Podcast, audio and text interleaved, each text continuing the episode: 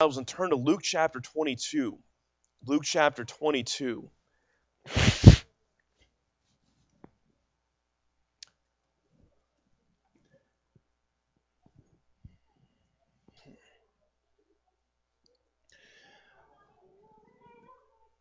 as I pray in the services, and I'll just, uh, I'm not, I'm not in a rut. In evangelism, it's not like, okay, on Monday night I do this, Tuesday night we sing this, Wednesday night I, I, I seek to be sensitive to the Lord as to what He desires, and, and I'm not in a rut in evangelism, and, and I've been praying for this service tonight, and uh, and this text that we're going to go to is not really the message. We're going to get to another text in a little bit. But uh, we see here in Luke chapter 22, and, and I've just been wrestling with this to, to bring this out to you tonight. Uh, but it says in verse 31 of Luke chapter 22, And the Lord said, Simon, Simon, behold, Satan hath desired to have you. And that just strikes uh, a fear in me. You know, that, uh, you know, the devil wants to destroy. That's John 10 10, the thief coming out for to steal, to kill, and to destroy says, I'm coming that they might have life, they might have it more abundantly. The devil is after you. The devil's after me. The devil's after Peter. I remember my youth pastor told me when I was going off to Bible college, I said, he was my, he's my mentor, and I said, uh, Brother Maxwell, is there any other advice that you have for me before I leave? And he says, Yes, Tim. He says, Satan is in no hurry to get you. He said, He can get you now, while you're young, you haven't been used much of God, or he could wait. I'm like, oh, I didn't really want to hear that, but uh, until you've been used much of God, and when the fall happens or whatever gets that, uh, that advantage in your life, uh, that it will do more damage to the cause of Christ. It's very sobering, and we're called to be sober, be vigilant, because our adversary uh, walketh about uh, as a roaring lion, seeking whom he may devour. And and so he says, Satan hath desired to have you, that he may sift you as wheat. But then the Lord says this to Peter Behold, I have prayed for thee. Well, I'm thankful for that. I'm thankful that though, uh, you know, uh, the, the, devil is much greater foe than I could face in my own, greater is he that is in me than he that is in this world. He says, but, uh, but I have prayed for thee that thy faith fail not, and when thou art converted, strengthen thy brethren. Um, I'm, I'm very conscious of the time, and I would like to take a few moments now to pray. And last night we went on the sin of unbelief and how that uh, it is the root of all sin. And all of us uh, deal with that matter of faith. And yet, without faith, it's impossible to please God. Where do you need your faith strengthened? And uh, what I like to do is, uh, is uh, if we could all just stand right now, and I want you to find somebody in this auditorium, a uh, man with a man, woman with a woman, and let's pray for each other's faith, that it would be strengthened. So just go find somebody that you can pray with and, uh, and pray that our faith will be strengthened. We won't take a ton of time with this, but let's find somebody that we can pray that their faith would be strengthened.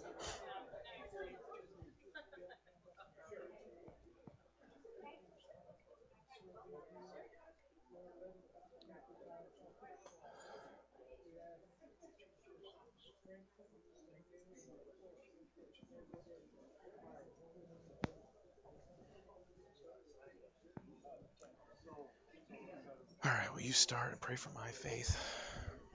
Heavenly Father, Lord, I thank you for giving us the opportunity to come together to pray.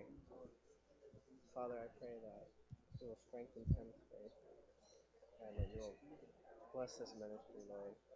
And I pray that you'll just encourage him, Lord, and give him wisdom with his messages, Lord. Just help him to grow in his faith, Father, mm-hmm. trust in you, Lord. Father, I thank you for all the work that you're doing in his heart. I, I pray, Lord, that you would strengthen his faith, that uh,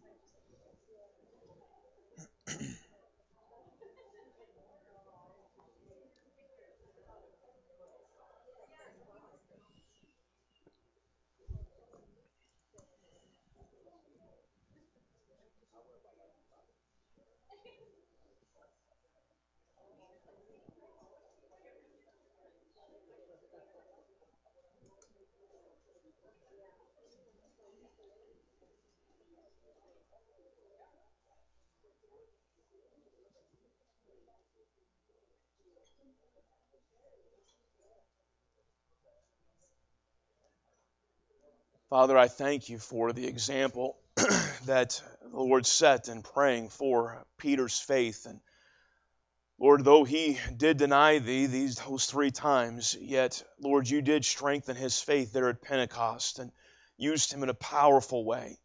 And Lord, I pray that you would strengthen our faith. Lord, I ask that you would uh, strengthen us where we are too weak, that you would weaken us where we are too strong that you would give us that confident dependence upon you. Lord, that we would walk by faith and not by sight.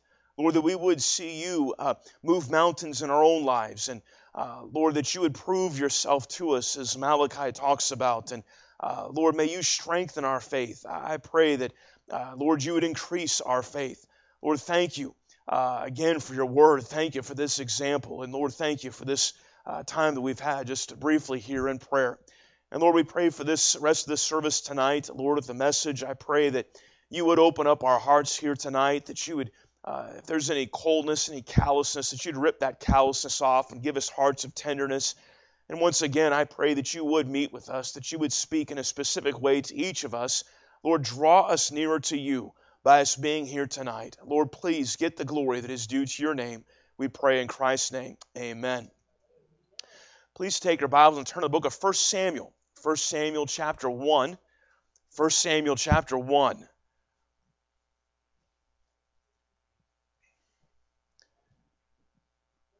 I'm thankful for how God has used uh, women in my life. I'm thankful for a godly grandmother, a godly mother. I liken myself, I guess, to Timothy in the Bible, who had a godly mother, a godly grandmother, and both grandmothers uh, that I have uh, just uh, faithful and serving the Lord. One's in heaven now, but but uh, my mom is a godly woman as well, and I'm thankful for her prayers. she's praying for us tonight and been praying for the meeting and things. And, and if there's anybody that uh, is behind you that you know thinks you can do something, it's your mom. Uh, if there's anybody that has confidence in you, it's your mom. Except for my mom when I went to Bible college. Uh, my mom, I remember when I graduated uh, at Ambassador Baptist College, we were hugging and she was crying and she says, Tim, I didn't think you would ever graduate Bible college.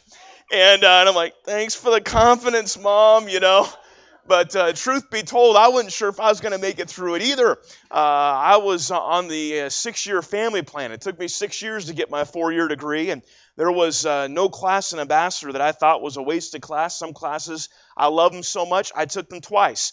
I failed them. Uh, and so one, one of those was Greek, and I had to stay another year for that. But, uh, uh, you know, I'm thankful for uh, my mother. I'm thankful for godly women. And we find here in 1 Samuel chapter 1 a godly woman by the name of Hannah. We pick it up in verse number 1. We'll read down to verse number 20. Now there was a certain man of uh, Ramath Zopham of Mount Ephraim, and his name was Elkanah, the son of Jeroham, the son of Elihu, the son of Tohu, the son of Zuph, an Ephrathite.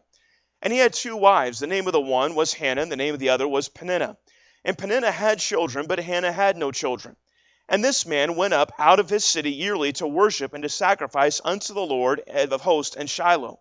And the two sons of Eli, Hophni and Phinehas, the priests of the Lord, were there. And when the time was that Elkanah had offered, he gave to Peninnah his wife, and to all her sons and her daughters portions. But unto Hannah he gave a worthy portion, for he loved Hannah but the Lord had shut up her womb. And her adversary also provoked her sore, for to make her fret, because the Lord had shut up her womb. And as he did so year by year, when she went up to the house of the Lord, so she provoked her, therefore she wept and did not eat. Then said Elkanah, her husband, to her, Hannah, why weepest thou? And why eatest thou not? And why is thy heart grieved? Am not I better to thee than ten sons? I, read that and I think that is such a male statement. Uh, you know, you've got me. Uh, you know, I'm better than 10 sons. I mean, what else you, you want? I'm, I'm here. and uh, such a male statement. But anyhow, we continue on. Verse number 9 So Hannah rose up after they had eaten in Shiloh and after they had drunk. Now Eli the priest sat upon a seat by a post of the temple of the Lord, and she was in bitterness of soul. Have you ever been there? And prayed unto the Lord, and wept sore. And she vowed a vow and said, O Lord of hosts, if thou wilt indeed look on the affliction of thine handmaid and remember me, and not forget thine handmaid, but will give unto thine handmaid a man child, then I will give him unto the Lord all the days of his life, and there shall no razor come upon his head. And it came to pass, as she continued praying before the Lord, that Eli marked her mouth. Now Hannah spake in her heart, only her lips moved, but her voice was not heard. Therefore Eli thought she had been drunken. And Eli said unto her, How long wilt thou be drunken? Put away thy wine from thee. And Hannah answered and said, No, my Lord, I am a woman of a sorrowful spirit. I have drunk neither wine nor strong drink, but have poured out my soul before the Lord. When's the last time you've done that? Where you just poured out your soul to the Lord? You know, there's times I don't feel like praying. There's times my heart is cold and calloused. Times I've got sin in my life, and you know the, what the devil wants me to do is to stay away from prayer. He wants to oppose me in that matter of prayer. That's the time you need to get to the Lord. You know, just tell him, God, my heart's cold right now. My heart's hard. God, I've got sin in my heart, and I want to hold on to that sin. I mean, I've told him that. God, I, you know, help me to see this sin through your eyes. Give me a hatred for this sin, and and uh, you just just pour it out. Uh, he knows everything about you anyway. You're not going to surprise him with anything that you tell him. And so just pour your heart out unto him. Just lay it all out. Here I am, Lord. It's, here's everything uh, good, bad, and the ugly. Uh, and so she pours out her soul to the Lord. And then it says in verse 16 Count not thine handmaid for a daughter of Belial, for out of the abundance of my complaint and grief have I spoken hitherto. And then Eli answered and said, Go in peace. The God of Israel grant thee thy petition that thou hast asked of him. It's interesting to note, he didn't even know what the petition was. He didn't know what Hannah's praying for, but he says God's going to answer that. God's going to provide that for you. And she said, Let thine handmaid find grace in thy sight. So the woman went her way and did eat, and her countenance was no more sad. And they rose up in the morning early and worshipped before the Lord, and returned, and came to their house to Ramah. And Elkanah knew Hannah his wife, and the Lord remembered her. Wherefore it came to pass, when the time was come, about after Hannah had conceived, that she bare a son, and called his name Samuel, saying, Because I have asked him of the Lord. I'm thankful for godly women. You think of women that were connected uh, with the ministry of Christ. You know, it was not a group of women that bickered about who would be the greatest. It was not a group of women that scattered from the Garden of Gethsemane. It was not a woman that denied Jesus or betrayed Jesus. All we find is loyalty, yes, loyalty, loyalty to Christ. It was not the man that ministered to Jesus out of their substance. It was not a man that broke an alabaster box of precious ointment to anoint Jesus before his burial. It was not a man that washed Jesus' feet with his hair or wiped his feet with his with his hair uh, uh, with his tears. It was not a group of men by the way of the cross uh, that wept for Christ. It was not a group of men save one that stood at the foot of the cross fearlessly and faithfully. It was not a group of men that came first to the tomb. Oh, we find that uh, this that women throughout the uh, ministry of Christ they have such loyalty to Him. And throughout Scripture, we find different women, such as Esther, uh, who took a bold stand uh, for the cause of, of God and, and uh, you know, had that such as time as this moment, who stood against that wickedness. And of course, Mary, who was entrusted with the birth of the Savior uh, of the world. Uh, and it was a woman that first appeared at the tomb after the resurrection. And so, one of the greatest ways I have seen God use women is in their prayer life. And tonight, I want to speak on a mother's prayer life. A mother's prayer life. Here is Hannah. She didn't just have a prayer list, she had a prayer life. Because of the greatness of our needs, only God can truly meet them. You know, Hannah, she was a woman of prayer, and it's good to have a prayer list, by the way. David Gibbs, the Christian Law Association, said, I don't know of anybody that has a strong prayer life that doesn't have a strong prayer list. So it's good to have a prayer list. You don't need to be slave to it and things, but and get in a rut with that. But uh, uh, it's better to have a prayer life. Uh, you can endure a lot if you walk with God. You can endure a lot if you have a strong prayer life. Luke 18:1 says, He spake a parable unto them to this end that men ought always to pray and not to faint. Well, that answers two questions about prayer. When should we pray? Always. We should always be in a spirit of prayer. That means you can pray while you're at work, while you're uh, with uh, coworkers that are giving you a hard time, or customers, whatever it might be. You can be in a spirit of prayer. We're to pray always. And then why do we pray? So we don't faint, so we don't quit, so we don't give up. There's so many people that are fainting. And the reason why is because they're not in prayer. They're, they're trusting in their own strength, they're not trusting in God's. And so, uh, men ought always to pray and not to faint. Uh, we should pray so we don't quit, we don't get, get, get discouraged and, and, uh, and faint. And so we find here this, this uh, woman, Hannah, who has a strong prayer life. And we look, number one, we see that she has an adversary. Uh, says there in verse number six, and her adversary also provoked her sore for to make her fret because the Lord had shut up her womb. Now, the situation was obvious. She's not able to bear children. And this, uh, this woman, Peninnah, the other wife, uh, became such a, uh, an adversary to her. She made the whole situation so much worse uh, because of her response. Do you have an adversary? Maybe when something happens in your life, maybe you get kicked down, they just come back down to, to try to kick you some more. Uh, you get a wound, they try to put salt on that wound to make it worse. Uh, maybe you have someone in your family, maybe it's somebody at work or a friend that, that you have that just, when you're discouraged, they seem to be there to discourage you even more. Here's Hannah. She's got this adversary. Uh, Proverbs 18:21 says, "Death and life are in the power of the tongue, and they that love it shall eat the fruit thereof." Oh, how powerful our words are! We all do have an adversary. Even if you can't think of someone specifically, uh, we have the adversary of the devil. And I see uh, Hannah's life illustrated in with uh, 1 Peter 5 6. Humble yourselves, therefore, under the mighty hand of God, that he may exalt you in due time, casting all your care upon him, for he careth for you. Be sober, be vigilant, because your adversary, the devil, as a roaring lion, walketh about, seeking whom he may devour, whom resist steadfast in the faith, knowing that the same afflictions are accomplished in your brethren that are in the world but the God of all grace, who hath called us into his eternal glory by Christ Jesus, after that ye have suffered a while, make you perfect, establish, strengthen, and settle you. Oh, Job knew about this adversary.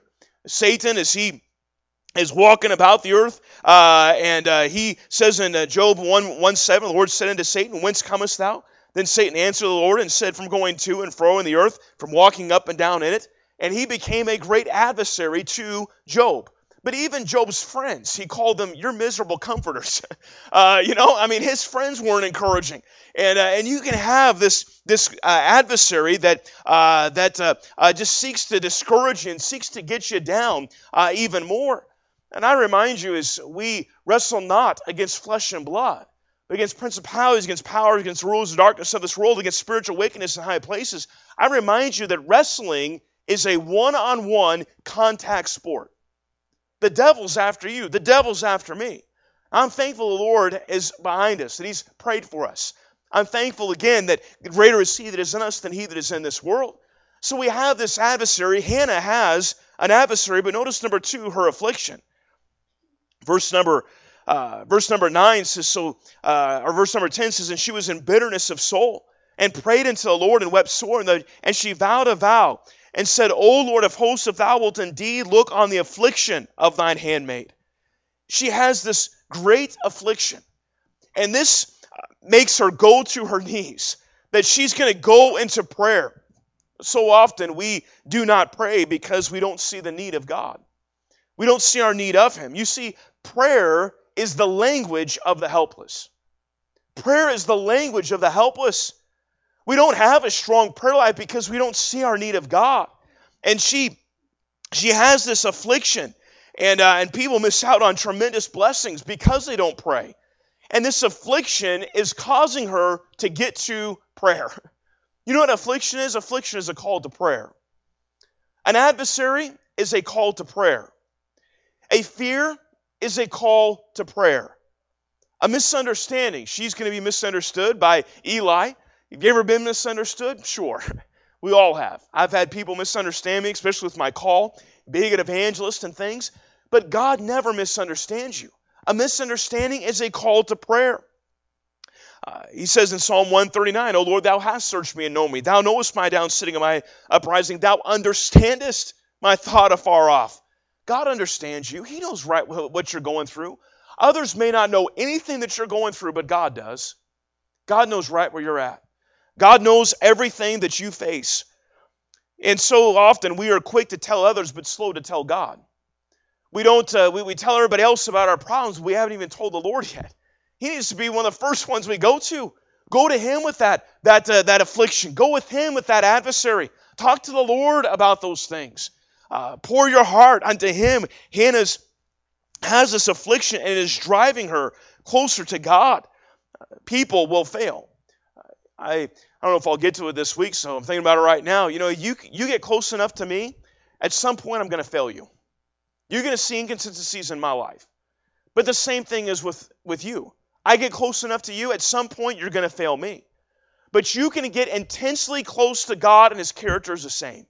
He does not fail, He does not forsake. Trust in Him at all times, ye people. When, when is it time to trust God? All times. Trust in Him at all times, ye people. Pour out your heart before Him. God is a refuge for us, Selah. That's Psalm 62 and verse number 8. You see, sometimes the, the affliction is too deep for just anyone to minister unto you. You have to get to God. Some time ago, we were invited to preach at a church, and, and uh, this church was uh, a larger church for us. And, and it was uh, probably the, it is the quickest meeting I've ever had. The pastor contacted me in April, and he says, Do you have the first week of May open? I said, Yes, I do. He says, I want to schedule a prayer revival. And I'm like, okay, you know, we're four weeks, three, four weeks out. And he says, I want to schedule a prayer revival. And he says, I don't want you to come to church Sunday morning. He says, we're going to start at Sunday night and we'll go through Wednesday night. I said, okay. Now, I had uh, I had been to that church many, many years before. I've never preached there. There are uh, two uh, families in that church that I know, but other than that, nobody knows me. I don't know them. And so I'm kind of watching uh, the, some of their uh, past live streams to see how they're promoting the meeting. And it just says prayer revival and the times. It doesn't have our picture up there or you know uh, you know the name of anything like that. And I'm fine with that. I'm shy and quiet by you know by nature, so I don't care about publicity and all of that. So, uh, but we get to. Uh, I was watching the, the service that morning, uh, the the replay of that, and the pastor said we're going to have a special prayer time before the service at five o'clock and so, you know, if you can, guys will pray and the women will pray in another room. And I said, Megan, let's get to that prayer time. So we uh, drove to the church and we get there, you know, an hour early for that prayer time. There's an older gentleman getting out of his car and, and he comes up and introduces himself. His, his name is John. And he said, uh, Have you ever been here before? And I said, Yes, it's been many years ago. He says, I'm so glad you're here tonight. We've got a special preacher coming. Uh, he, we're going to have this prayer revival. As a matter of fact, we're going to be praying uh, here in just a few minutes. And, and if you like, you can pray with us. I said, Yeah, I would like to pray with you guys. And, and uh, afterwards, he was uh, he says i'm so embarrassed after the service that night. He said i didn't know you were the preacher that night you know tonight. And, and i said that's that, I said, that's fine john. I said you were so gracious to us. You made us feel so warm and welcome. You did a fantastic job even though you didn't know who we were. And and uh, so I just I was encouraged by him. But but I got up that night well the, the church uh, uh, the church is just I mean God's just really working that place uh, in some unusual ways. And and uh, uh, so much I can tell you about this. But um, uh, that Sunday night, uh, the, the pastor is very uh, methodical. He's very detailed. You know, he's uh, structured. Uh, you start, you know, on time. You finish on time. You got these certain things, and he's got his cue card. And and he says, now I've know that we've never done this before, but he says tonight we're going to have a time of prayer in the service. He says, We're going to gather at the altar and we're going to ask God to work in our midst tonight. And, and he doesn't even introduce me yet. And he says, And at the end of this time of prayer, I want Brother Schmidt to come and close in prayer. And, and so I do that. And, and, uh, and even when we first got there to the service, uh, you know, the congregational singing, now the place is packed and there it's loud, you know, because of all the people, but there was an element of singing that it wasn't just loud singing. There was a vibrancy there. There seemed to be a spirit anointedness in that singing. And I told Megan, I said, this is revival type singing. And uh, the pastor says, you know what? I'm going to throw out the cue card. He says, we've got to get to the preaching. And so uh, he changed it all up, and, and uh, I got up and I preached. Now, sometimes when I'm preaching, I'm just trying to drive the car, stay on the road, focus on what the Lord wants. I don't know what God's doing. I, I really don't. I'm just trying to be obedient to the Lord is what He wants. And and so I'm preaching uh, uh, that night, and, and I get done, and and uh, you know got off the, the platform and things, and the pastor gets up and he says, "This is single-handedly the best service that we've ever had since I've been the pastor here." He says this was a powerful service, and and I thought, wow, that's wonderful but that was the very first night. And I said, Lord, please have it not go downhill all you know since then. And uh, so I was praying for that. But uh, uh, the next night, um, I got up and I preached, and and it just I knew the message was going to be a little bit longer, and but uh, the Lord's like telling me, okay, now Tim, go here, now go here, now to this, now to this. And as I'm preaching, I'm also praying. I'm seeking the Lord. I'm like, Lord, what do I cut out? Because this message is going to get longer and longer and longer. And the Lord's not telling me to cut out anything. And, and I preached for over an hour that night, which is uh, about what I'm going to do tonight. I'm just kidding. Uh, and, you know, I preached for over an hour and I got done. Once when I got done, I'm walking off the platform. I'm like, I blew it. I blew it. I went too long. I get to my wife. Now she's heard me preach before, and I and uh, the the pastor asked us to go walk to the back, and and so we're kind of talking, you know, a little quietly. I said, I blew it tonight. She says, Tim, she says there was nothing for you to take out of that message. He says, she says, God used it. And I'm standing in the back, they're doing the closing announcements. My pastor texts me. He says, I watched the service tonight. Powerful message on prayer and revival. And I text him back. I said, I blew it. I said, I went too long tonight. And he says, Tim, and, he, he, and he capitalized, there is nothing that you should have taken out of that message. And uh, then after that, uh, I see the pastor, and I said, oh, Pastor, I'm sorry I went too long tonight. And he says, Tim, it's fine. There was nothing to take out of it. And he's trying to comfort me. My pastor's trying to comfort me. Megan's trying to comfort me. I'm not being comforted. I go to bed that night, I'm bothered. The, when I wake up, first thing, I'm bothered about it. Like, man, man, I blew it. I went too long. The church is busy. They got a Christian school and things, and and uh, and and it wasn't until I got alone with God and I spent an hour in worship, just getting my eyes on Him, and it was then that God began to minister to me. And, uh, and he showed me that, that uh, I had an adversary that was seeking to discourage me. I was, as best as I know, I was obedient to him that night and what he wanted me to do. And my fear needs to be of him, not of others. And, uh, and so the Lord so ministered to me that after my time in devotions, I was fine. And I realized, you know what, we've got opposition. And that night uh, we had another prayer time, and, and about 15, 20 guys we had a, a, a came in. We're talking about, boy, today was so rough. It was just opposition. I'm like, okay, I see. I got it first, and that's where the Lord led in the preaching. But you know, my wife tried to comfort me. She couldn't do it. My pastor tried to comfort me. He couldn't do it. That other pastor tried to comfort me. He couldn't do it. Only God could have touched me right then. Only God could have comforted me right then. And there are times in your life where only God can truly meet those needs. You have got to get to God. Hannah's got to get to God. You see, uh, her husband is not comforting her. Peninnah is not comforting her. She has got to get to God so that she can have uh, uh, the balm upon those hurts that she has in her life. And so there are many moments in our lives that only God can truly minister to us. Psalm or Proverbs 14, verse 26. In the fear of the Lord is strong confidence, and his children shall have a place of refuge. Isaiah 50, verse 10 Who is among you that feareth the Lord, that obeyeth the voice of his servant, that walketh in darkness and hath no light?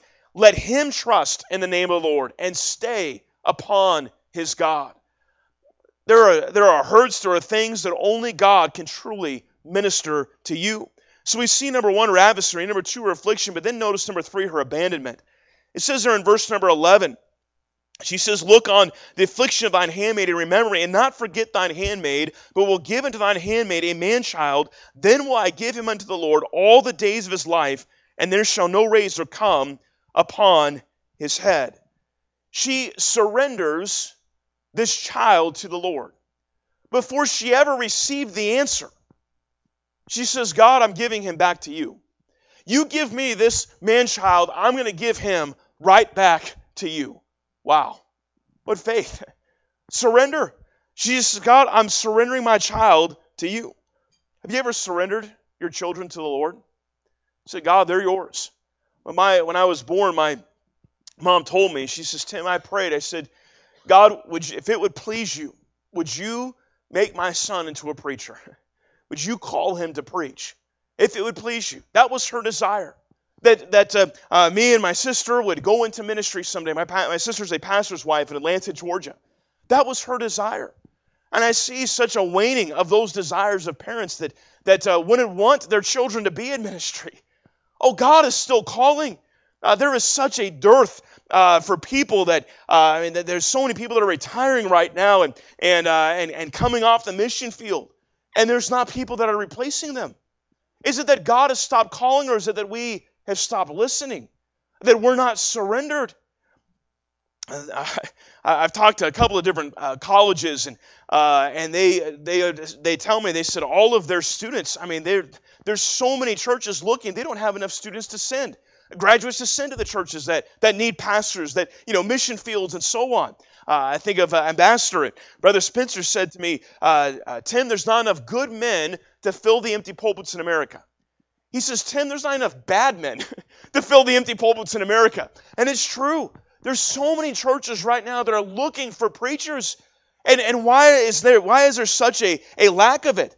Well, Luke chapter 10 and verse number 2, therefore saith he, said he unto them, The harvest truly is plenteous, but the laborers are few.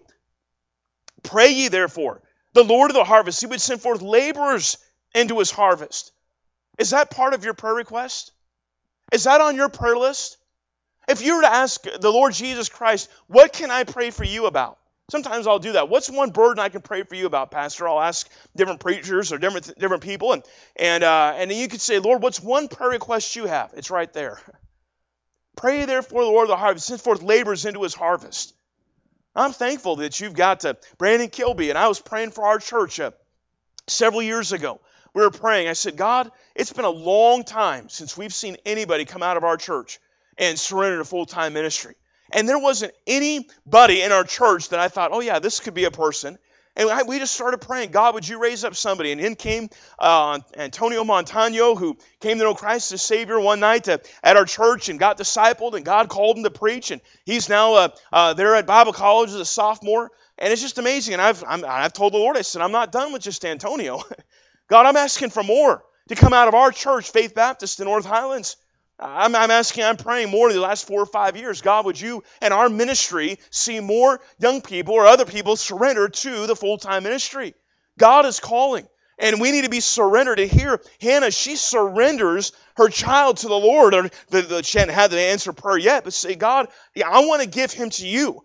Lord, I surrender him to you. Have you ever surrendered your children to the Lord? Say, Lord, do whatever you want to do with their life. Lord, I give them to you. May they serve you with their life. Um, I was in Georgia. I was with my brother-in-law, and I'd rented a car, and, and we went somewhere, and he's and it was a nice uh, rental car and things, brand new. I don't know if I was the first one or second one to drive that thing, and and uh, my brother-in-law Brian, he is just bragging over this car. He's like, Tim, this car is so nice. Oh man, look at this feature and look at this feature, and, and he's just talking all about this these different features on this car. And uh, and eventually I said, Brian, it's not my car you know, I'm going to take it back to Atlanta here in a few days. You can brag on it all you want, but it's not mine. And uh, and I was telling his wife uh, Danielle uh, about that, and I said, you know, it's borrowed. And really, anything we have in life is borrowed. Any gift that we have. I mean, I don't know when the last message I'm going to get to preach. I don't, you know, I've heard I mean, preachers losing their voice, different things like that. To be able to sing, maybe to be able to play the piano, do those different things. All those, that's, that's God through us. At any moment, He could stop giving us those abilities. At any moment. My, and I was telling Danielle about that, uh, uh, and they have seven children. And she just got a very sober look on her face. And she says, Our children are borrowed. I said, That's right. They're borrowed. They're not, they're not theirs. God's the one that's given them, trusted, trusted that to them. She says, I've got to have our children surrendered." I'm like, Yep. And uh, I believe God's going to call some of those, uh, uh, those uh, my nieces and nephews uh, uh, to the ministry. And so here, Hannah, she surrenders. Before she ever received the answer, she gave it back to God. So we see her adversary, we see her affliction, her abandonment, but now look at her answer. We look there in verse 17 that Eli said, Hey, God's going to grant thee thy petition thou hast asked of them. Uh, and then uh, uh, of him. And then verse number 20, it says, Wherefore it came to pass when the time was come about after Hannah had conceived, that she bare a son and called his name Samuel, saying, Because I have asked him of the Lord. God does give her a son. It's a miracle, an amazing answer to prayer. 1 John 3 22, and whatsoever we ask, we receive of him, because we keep his commandments and do those things that are pleasing in his sight. Years ago, there was a man by the name of Clint in uh, Burlington, North Carolina, and Clint had earned the reputation of being one of the meanest men in town. He was just a, a tough guy and didn't really want anything to do with God, and, and uh, some people thought that he was too far to be reached by the Lord. But the thing that Clint had going for him was this he had a godly mother that was praying for him, Minnie Jones. Minnie Jones was so burdened for Clint that he would get saved. Every Wednesday night, she would ask prayer for her son. And there was certain times he would show up on Mother's Day and, and Christmas. He would come and uh, and it would come come to the service to, out of uh, respect and honor for his mother. And uh, there was uh, a time then that uh, uh, that Minnie Jones got sick and and she passed away and did not get to see Clint come to a saving knowledge of Christ before she went to heaven. The church kept praying for him, and the very next Mother's Day, in walks Clint. And they're like, What are you doing here? He says, I know my mom's not here, but I know that this is where she would want me. And I just want to honor her on this Mother's Day. There was a guest evangelist that day and he preached the gospel message and clint was under so much conviction over his sin and his need for jesus christ that uh, even before they, he was able to get to the conclusion and get to the invitation time, Clint just leaped out of his seat and came to the altar just broken and weeping. A couple other men came over to him, and at that moment they led him to Christ. The whole church just erupted in joy and praise because uh, they had been praying for so long for Clint to get saved. And when Clint got saved, God did a 180 in his life. Over the next two weeks, over 20 of his friends came to know Christ as their Savior. They said, if God can do that in Clint's life, I want what he has.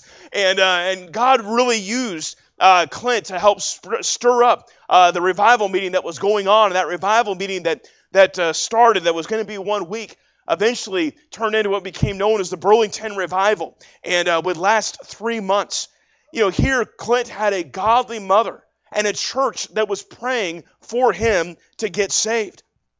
Are you someone here tonight that your mother's been praying for you. That you know that, that you're lost, that you need Jesus Christ. Are you someone that someone's been praying for? Oh, don't uh, uh, put off the decision to come to know Christ. Uh, he says in Proverbs 27, Boast not thyself tomorrow, if thou knowest not what a day may bring forth. You are one heartbeat away from eternity. Just one heartbeat away. And eternity is too long to be wrong. And there's going to come a point in your life where it's going to be too late to make a decision for Christ. I was listening to a preacher and he was talking about Noah and uh, the ark. And here's Noah. He uh, gets all of his family into the ark, and and uh, the door shuts, and then the rain starts to come down, and the floods began to come up. And the, he says, I can just imagine people coming to that ark and pounding on the door, saying, Noah, Noah, open the door. Noah, open the door. We're going to die out here. Noah, you've got to open the door. But Noah didn't shut the door. God did. Someday it's going to be too late. Do you know him? Do you know if you were to die today that you would go to heaven? Oh, I would, I would think that Minnie Jones does know that Clint got saved. Uh, she's going to find him out, you know, sometime uh, here in the future. But uh, her prayers were not in vain. And I encourage you, you've got somebody that's lost. You've got a family member. You've got a son or a daughter. You keep praying for them. Don't you get quit. Don't you get discouraged about it. You keep on praying. I think of those that do know Christ as their Savior, but they're wayward. Uh, they're, they're, uh, they're far away from God. I remind you of Jeremiah 33 3 Call unto me, and I will answer thee and show thee great and mighty things which thou knowest not. I think one of the greatest heartaches that a mother has is a lost uh, son or daughter, or a wayward son or daughter. Oh, pray for them. Uh, keep on praying for them. Uh, I was talking to a pastor uh, and uh, his, he had both of his children were wayward, and and uh, the Lord just put upon my heart you need to pray for them. And and so uh, the next time I saw him, I said, "Hey," I said, uh, "How is Rod and Kim?" And uh, he says, "Oh, he says it's a miracle." He says Rod has come back to the Lord. But uh, he says it, it's just amazing. But Kim, we're still praying for. Said, okay, got it. So I'm still praying for Kim. Uh, you know, keep on praying. Keep on seeking the Lord in that matter of prayer. And so we see that she got this answer, which was a tremendous answer to prayer. But then notice what God does in 1 Samuel chapter 2 and verse number 21. And the Lord visited Hannah so that she conceived, and look at this, and bare three sons and two daughters. She was asking for one. You know what God did? Exceeding, abundantly, above all that she asked or thought. That's what God did for her. And it's almost like just kind of an add on. And the child Samuel drew before the Lord. you know, it's just amazing what God did in answering her prayer. So we see uh, uh, the result of her answer is adoration towards God. Look at chapter 2 and verse 1. And Hannah prayed and said, My heart rejoiceth in the Lord. Mine horn is exalted in the Lord. My mouth is enlarged over mine enemies, because I rejoice in thy salvation. There is none holy as the Lord, for there is none beside thee, neither is there any rock like our God. Exodus 15, 11. Who is like unto thee, O Lord, among the gods? Glory? Who is like unto thee, glorious in holiness, fearful in praises, doing wonders? After all that she went through, with the adversary, with the affliction, what was God doing in the background? He was revealing more of himself to her. She says, He's my rock. He's my salvation. Uh, I can rejoice in him. He is holy. Uh, he was revealing more of himself to her. You know, we go through trials, we go through things in our lives. What is God seeking to do? He's seeking to reveal himself more to us, that he is our rock. He is the one that we can go to that is absolutely firm and stable. When everything else around us is crashing and changing, we have one that is the same yesterday, today, and forever. Hebrews 13 and verse 8. Perhaps she's heard of these things. Perhaps she knew of these things about God, but now she's experienced it. She sees it for herself. Just like Job in Job 42, verse 5. it says, I have heard thee by the hearing of the ear, but now mine eye seeth thee. A song that has gripped my heart with evangelism. And I think, uh, when I think about it, I remember when I reached 10 years in evangelism, I'm like, this is only God. only God could have put me in evangelism for 10 years. And uh, there's a song by the title of that, and I believe that Hannah would sing that song to the Lord as well. But here's the words to that song only God can move a mountain. Only God can calm the sea. Only God can heal a wounded spirit. Only God. Only God. Only God can hear my heart's cry. Only God my sin atone.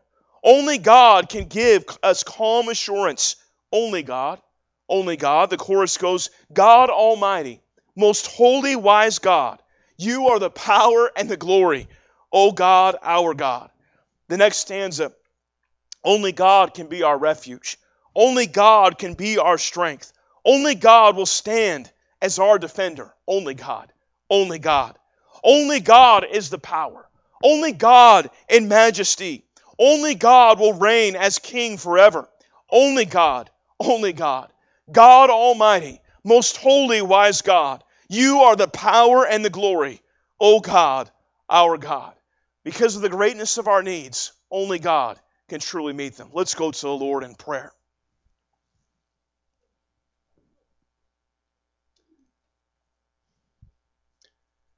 With heads bowed and eyes closed, I'll pray in a few moments.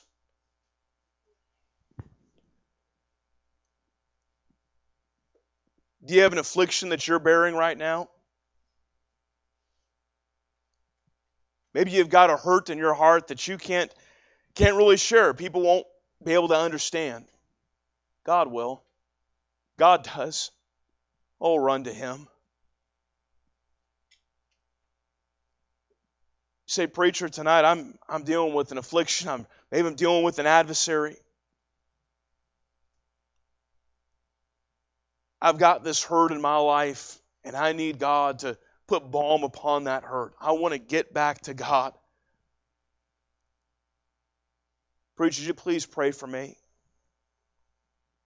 If that's you, just slip your hand and I'll pray